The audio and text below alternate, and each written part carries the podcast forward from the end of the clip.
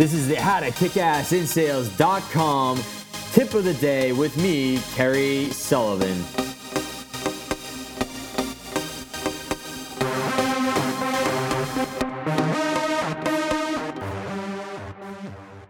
One thing you want to avoid in sales is apologizing and saying you're sorry all the time. I've seen this happen many a time in sales where people are apologizing for the price, they're apologizing for calling someone, you know, they're saying saying, "Hey, I'm sorry that our product is so expensive," or "You're right, it is really expensive. I'm sorry for that," or "Hey, I'm sorry for interrupting you." Don't do these things. When you do that, you put yourself at a disadvantage right from the get-go, and it gives the person that you're trying to sell a lot more ammunition to think of reasons not to do business with you, to be annoyed with you, right?